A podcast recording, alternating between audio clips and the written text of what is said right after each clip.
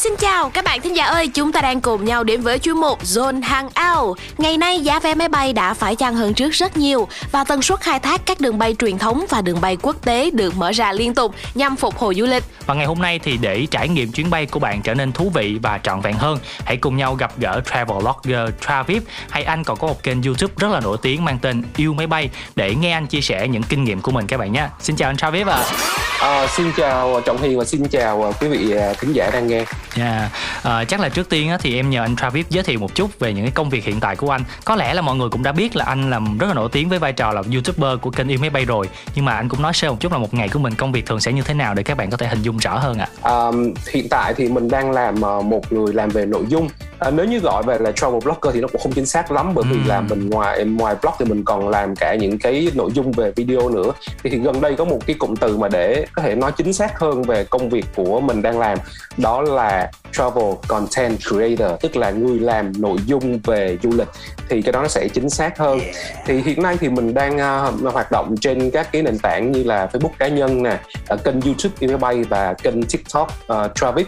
Thì uh, những nội dung mà mình chia sẻ đó là những nội dung về À, trải nghiệm đi máy bay, các kinh nghiệm mà mình đi lại các sân bay như thế nào, rồi dịch vụ trên máy bay có những gì.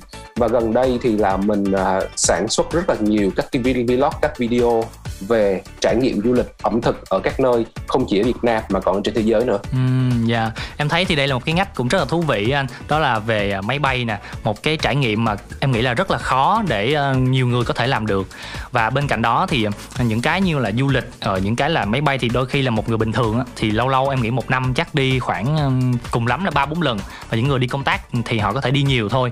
Nhưng mà làm riêng cái mảng này thì có lẽ là anh phải bay rất là nhiều đúng không anh? Đúng rồi. yeah. à, Cái này thì là một cái mà cũng đôi lúc nó cũng là cái niềm đam mê của mình, nhưng mà đôi lúc nó cũng khiến mình khá là mệt mỏi. yeah. Bởi vì như um, mọi người biết đó là một cái kênh về du lịch đó, muốn cho nó tồn tại, muốn cho nó sống đó, thì là nội dung phải sản xuất liên tục. uhm. Và mình cũng phải đi liên tục thì mình mới có chất liệu mình làm, mình uh, đăng lên Facebook hay là mình chia sẻ qua các cái câu chuyện, qua các cái video. Thành ra mình, mình buộc phải di chuyển rất là nhiều luôn. Thì bình thường trong thời điểm mà không có dịch đó, thì là một năm thì là mình sẽ bay độ khoảng gần một trăm hai mươi chuyến. wow. à, Tức là trung bình thì là một tháng sẽ là khoảng mười chuyến. yeah. à, Và cái lịch bay rất là dài, rất là căng, nhưng mà mình phải đảm bảo được là lúc nào cũng phải có nội dung. uhm. Và cái nội dung ở đây nó không chỉ là nội dung về du lịch mà còn nội dung về chuyến bay nữa. Mình cũng phải bay làm sao mà để có những chuyến bay nó thú vị, cũng phải lựa chọn những chuyến bay mà nó có cái trải nghiệm mà độc đáo hoặc là nó cần thiết đối với um, cái việc mà đi lại của mọi người, để chia sẻ cho mọi người biết thêm về uhm. những chuyến bay. Ngoài ra thì và những cái câu chuyện du lịch đó, nó cũng phải được đổi mới thường xuyên.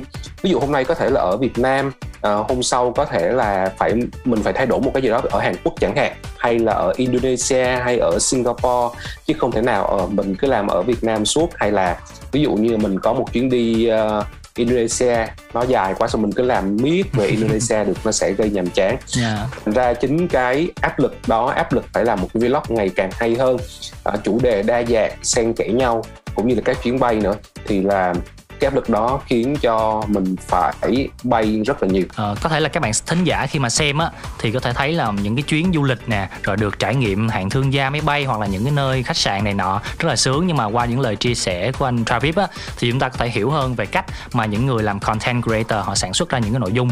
Và content creator không chỉ creator mà họ còn creative trong những cái sản phẩm của họ nữa. ừ.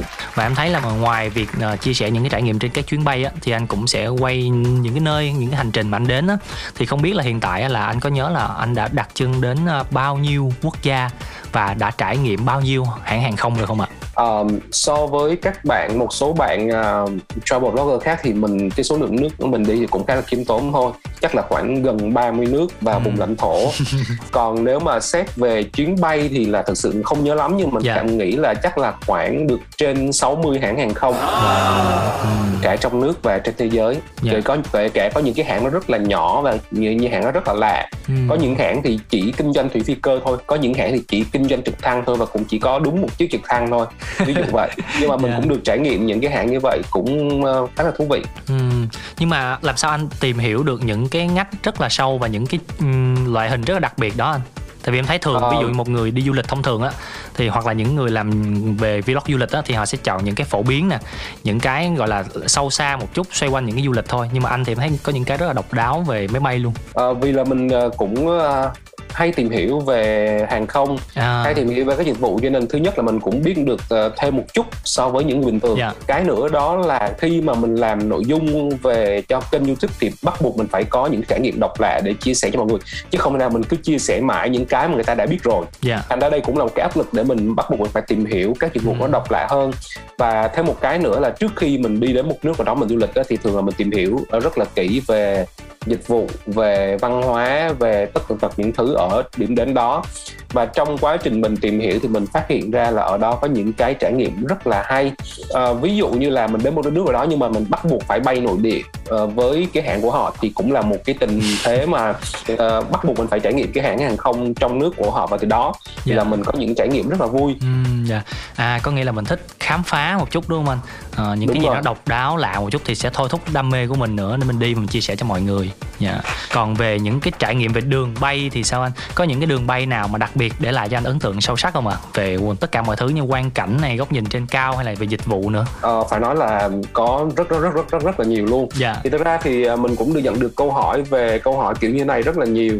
Uh, và mọi người cũng muốn hỏi là cái trải nghiệm nào là máy bay đi máy bay nào là hay nhất, nhưng mà thực ra mình thấy là có rất nhiều đường bay thú vị và nếu mà đòi để nói nhất thì cũng khó lắm. mm, yeah. uh, Ví dụ nha, như năm hai không một hai trong cái dịp mà mình quay trở lại Maldives lần thứ hai, yeah. thì mình đã được trải nghiệm lần đầu tiên, mình đã được trải nghiệm thủy phi cơ, tức là một cái loại máy bay mà có thể là cất cánh và đáp trên mặt nước, mặt nước yeah. và không cần bất cứ một cái, cái loại đường băng nào cả. mm. Và lúc đó thì mình đi từ thủ đô Male của Maldives ra cái đảo resort mình ở, thì lần đầu tiên mình được đi thủy phi cơ, mình xem nó cất cánh ở mặt nước và đáp xuống mặt nước như thế nào. Và từ trên máy bay đó mình được ngắm những cái cảnh biển, uh, cảnh đảo ở Maldives rất là tuyệt vời, như thiên đường luôn. Thì đó là một trải nghiệm mà cực kỳ ấn tượng. Và sang năm sau đó nữa thì mình được trải nghiệm một cái trải nghiệm khác, đó là uh, bay đến một trong những cái sân bay nguy hiểm nhất thế giới, đó là sân bay Paro ở Vương quốc Bhutan. ừ. Lúc đó thì mình đi Bhutan năm hai không một ba thì nó thật là nhiều người ở Việt Nam thì cũng không biết Chưa nó biết, là đất yeah. nước nào luôn, bởi vì nó quá nhỏ và nó cũng ít được nhắc tới. Và cái sân bay Paro nằm trong một cái thung lũng, và để mà đáp xuống được sân bay đó thì là những người phi công á, phải có những cái chứng chỉ riêng đáp xuống chân sân bay đó. Và vào thời điểm đó thì cái số lượng người phi công mà có thể mà có được chứng chỉ đó cũng không nhiều, đếm trên đầu ngón tay. Và những cái loại máy bay mà bay đến đó cũng là chỉ là những máy bay nhỏ thôi. Và lúc đáp xuống thì coi như là một cảnh tượng nó cũng hơi ghê, bởi vì là uh, phi công phải uh, lượng phải đáp, phải hạ cánh xuống uh, những khu vực thung lũng mà hai bên là sườn núi rất à, là nguy hiểm. Kiểu mình phải quẹo cua rồi. Uh, đúng, đúng rồi, đúng kiểu dạng như vậy. Và mình ngồi ở cửa sổ mình thấy cái sườn núi sát bên cạnh cũng thấy ghê. Ôi. Mà đó, đó cũng là một cái trải nghiệm cũng khá là thú vị khi cho khi bay. Hay là khi mình sang Nepal thì mình, mình được trải nghiệm một chuyến bay từ Pokhara, là một thành phố lớn thứ hai ở Nepal, lên cái chỗ Annapurna Base Camp, là cái nơi mà những người đi trekking đi lên núi ta hay dừng chân lại ở đó. À. Thì ở đó là giữa một cái mảng núi tuyết rất là lớn, và mình được bay uh, trực thăng giữa những cái sườn núi tuyết rất là đẹp để ngắm cảnh hai bên. Thì đó cũng là một cái trải nghiệm chuyến bay cực kỳ thú vị. Còn rất rất rất nhiều những cái trải nghiệm chuyến bay khác nữa, yeah. mà nếu như để kể ra thì chắc là phải kể nguyên cả ngày thì có khi là cũng không hết được. Dạ yeah, đúng rồi. Mà em thấy là anh có những cái trải nghiệm rất là thú vị, mặc dù là có nhiều cái mình cũng hồi hộp á, nhưng mà khi đi những cái đó thì chắc mình phải tìm hiểu rất là kỹ về sự an toàn nữa đúng không anh? Lúc đó anh có có sợ về cái độ an toàn không? Thì mình cũng có tìm hiểu, yeah. và đến lúc mình cũng thấy hơi hơi sợ chút, nhưng mà thực ra lúc đó cái máu khám phá của mình với uhm. lại cái nhu cầu của mình buộc phải đi lại thì uh, lúc đó thì mình cũng kệ thôi, cứ làm liều thôi, người ta đi được chắc là mình cũng đi được. ừ, kiểu adventure đúng không anh? Yeah. Đúng rồi. Và những người đi thám hiểm, khám phá một chút thì mặc dù là biết là sẽ có những cái rủi ro đó, nhưng mà vì cái đam mê trong họ thôi thúc họ phải đi. Trước khi chúng ta cùng nhau quay trở lại với chuyên mục Zone Hangout và gặp gỡ travel blogger Yêu Máy Bay, hãy chào đón phần kết hợp đến từ Fivio Foreign cùng với The Kid Laroi, ca khúc Paris to Tokyo.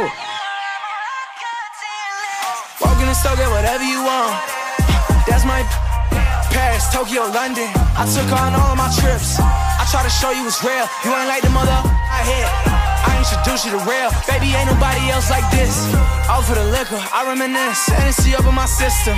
Bam, a player live, but it ain't the same when I'm with them. Uh, baby, you different. Uh, or maybe I'm tripping. If I lost it all tomorrow, tell me, would you still be with me? Uh, whenever I see her, she. Everybody know I'm in love with shorty. I ain't none of the. That come before me, she was winning back when I was young and corny. If I tell her I need it, she coming for me. When she stared, it feel like it's something more. You made me feel like this got nothing for me. She don't want me to have it. She a mine. Uh, if you ever get pulled over with the chop, she taking the charge in the whole nine. I really know I met her in oh nine. I was lit, she was curving the whole time. They was thinking she paying me no mind, but I knew I would have it in no time. Ooh, ooh. Living reckless, huh? In the crib drinking and walk around naked. We order a pina colada for breakfast. Ooh, ooh. No Instagram, no texting. Turn off the light of Netflix. Walk in the store, get whatever you want. That's my Paris, Tokyo, London. I took on all of my trips. I try to show you it's real. You ain't like the mother I hit. I introduce you to real. Baby, ain't nobody else like this. All for the liquor, I reminisce. Hennessy up in my system. Bam, a player live, but it ain't the same when I'm with them. Uh, baby, you different. Uh, or maybe I'm tripping. If I lost it all tomorrow, tell me, would you still be with me?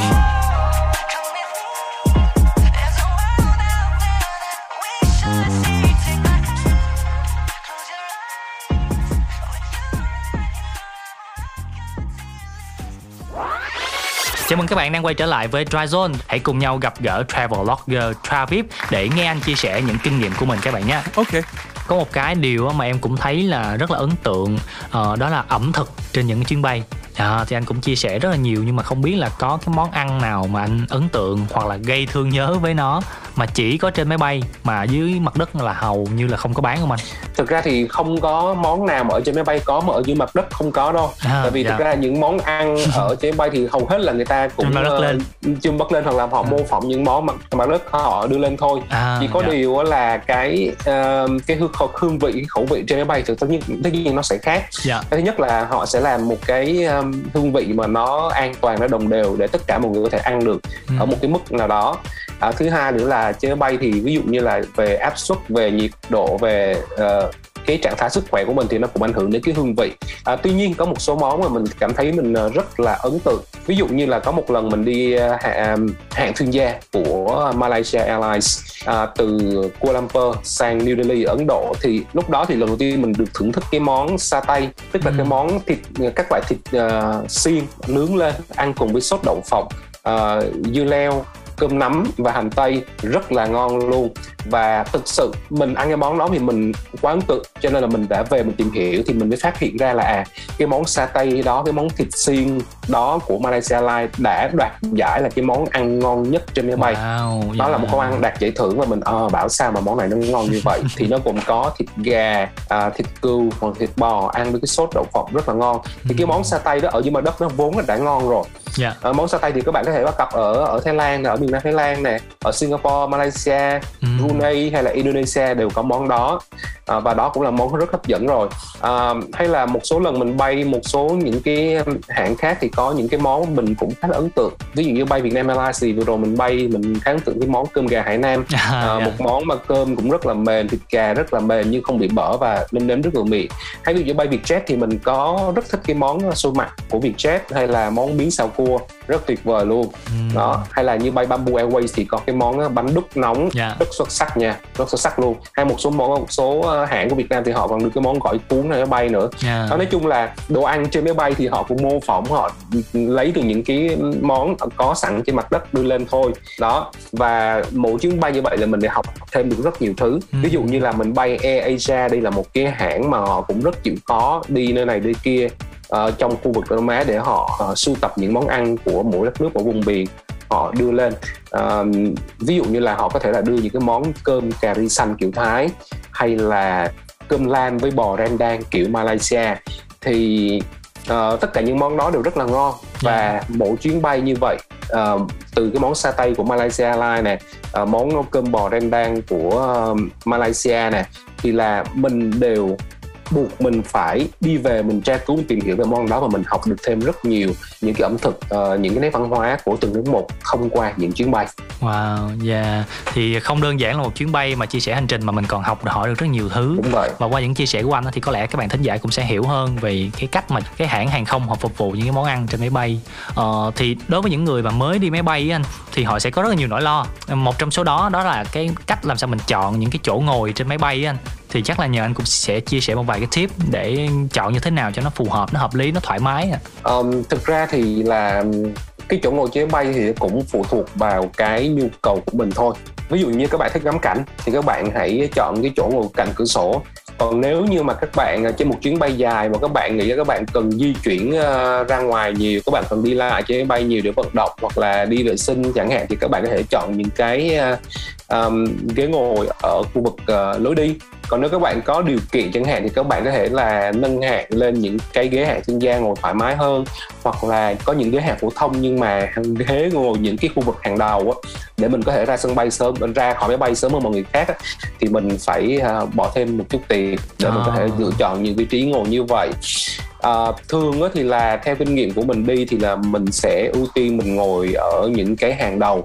À, nếu như mình có điều kiện thì mình cũng mua uh, những cái ghế ngồi hàng đầu luôn, yeah. cho nó thoải mái. Có những một số vị trí là hàng đầu tiên, yeah. hay là những cái hàng ở vị trí ghế thoát hiểm thì là uh, mình có thể là duỗi chân rộng rãi hơn, bởi vì không gian ghế đó nó sẽ thoải mái hơn.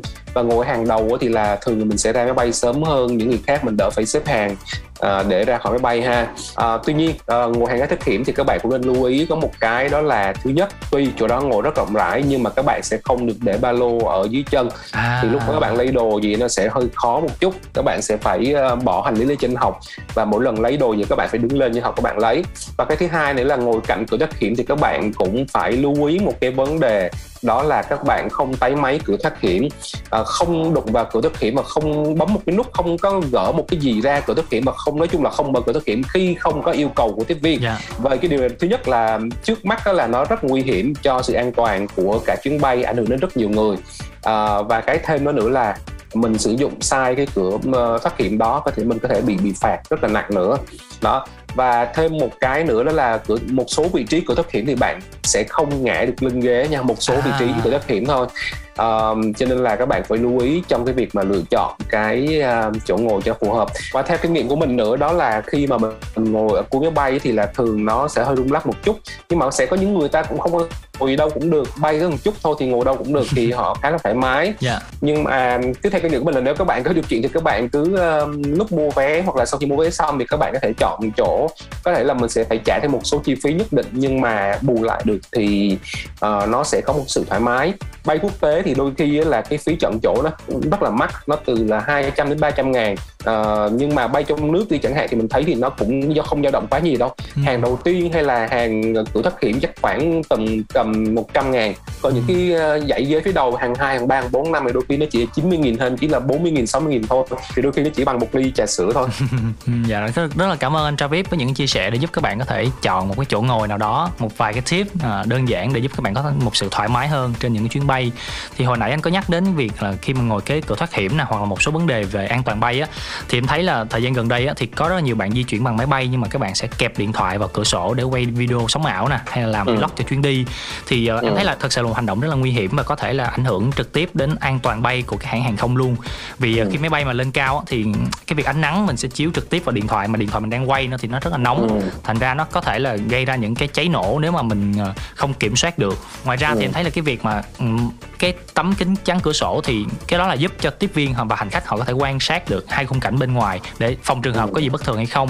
Và em nghĩ là những hành động đó thì có thể là ảnh hưởng đến việc an toàn của cả một chuyến bay. Rồi, vậy thì sẵn đây em cũng nhờ anh chia sẻ thêm một vài cái tip là khi mình bay máy bay thì có những mình cần lưu ý những cái điều gì về việc an toàn ngoài cái chuyện cửa thoát hiểm mà anh vừa chia sẻ. Ờ, có một cái điều mà rất ít người chịu quan tâm hoặc yeah. là họ ít chịu để ý mà để cho họ có thể là ghi nhớ những điều ở trong đầu, đó là trước mỗi chuyến bay ấy, thì là tiếp viên hàng không luôn hướng dẫn an toàn bay. À, có thể là dạ. họ họ sẽ uh, thể hiện bằng cái hành động. họ có thể là hướng dẫn uh, bằng tay để mình có thể quan sát, hoặc là những cái video hướng dẫn an toàn trên màn hình, thì mình thấy hầu như hành khách không quan tâm đến những điều này. Yeah. Và rất nhiều hãng hàng không đã phải giao hành khách là quý khách vui lòng theo dõi hướng dẫn an toàn bay, và kể cả khi bạn là người đi máy bay thường xuyên thì xin vui lòng hãy vẫn cứ theo dõi, bởi vì là những máy bay nó sẽ có những kết cấu khác nhau và có những thiết kế khác nhau, nhưng mà rất ít người quan tâm những cái điều này mà họ thường họ không quan tâm. Yeah. Và kể cả như mình đây, mình là một người làm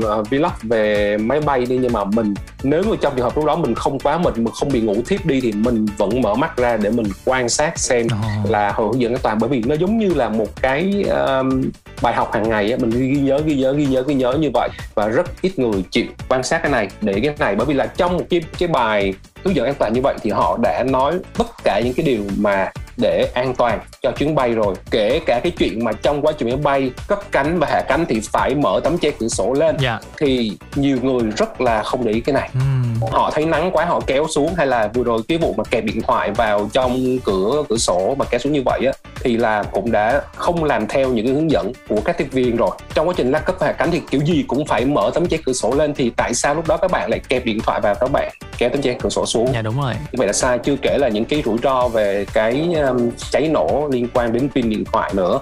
Đó. Và có một cái điều này mình rất muốn chia sẻ với các bạn này, là có một lần mình đã được trực tiếp tham gia vào một cái buổi uh, giả thoát hiểm giả định.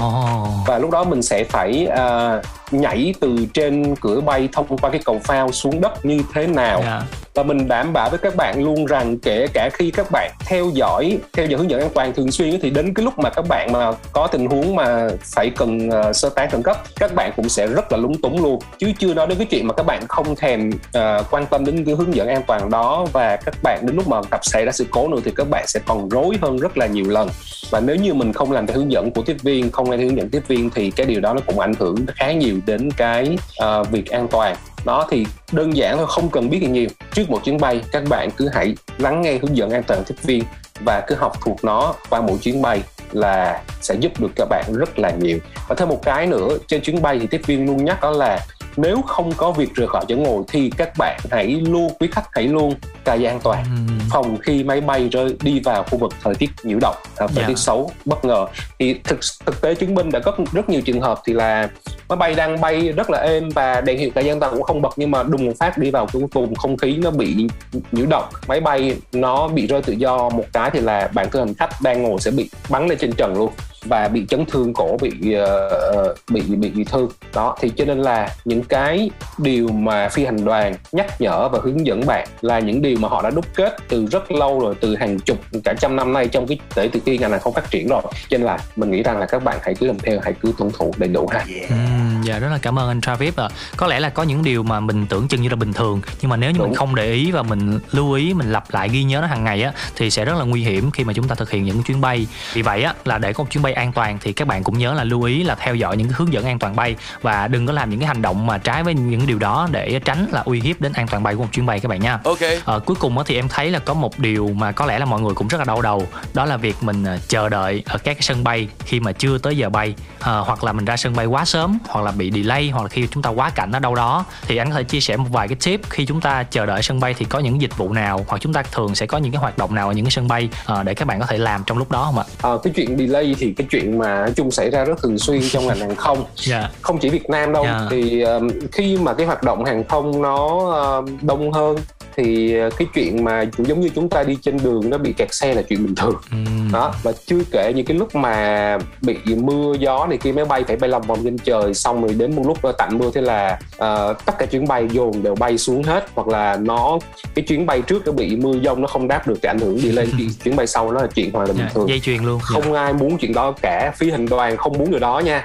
Cái phi công rất là sợ những trường hợp mà phải bị bay lòng vòng, xong bị delay, xong phải làm việc quá giờ, không ai muốn cả. À, hành khách tất nhiên cũng không muốn rồi, nhưng mà chúng ta phải hiểu được là có những tình huống như vậy, à, và Cái điều đầu tiên khi gặp một chuyến bay delay đó là chúng ta phải thật bình tĩnh. À, cái việc của chúng ta nổi nóng, chúng ta quát tháo nhân viên ở, ở tại cửa ra máy bay cũng không giải quyết vấn đề gì, bởi vì là cái chuyện delay không phải là chuyện của họ. Yeah. Và tất nhiên thì có một số trường hợp thì là cái, cái thông tin giữa hãng và hành khách nó chưa được thông suốt thì cũng sẽ gây ra những cái hiểu lầm rồi cãi nhau qua lại, nhưng mà tốt nhất là chúng ta nên bình tĩnh, bởi vì cái chuyện mà chúng ta có nổi nóng lên thì chúng ta làm chúng ta mệt hơn, cũng không bay sớm hơn được. Đúng rồi, và không giải quyết được việc gì cả.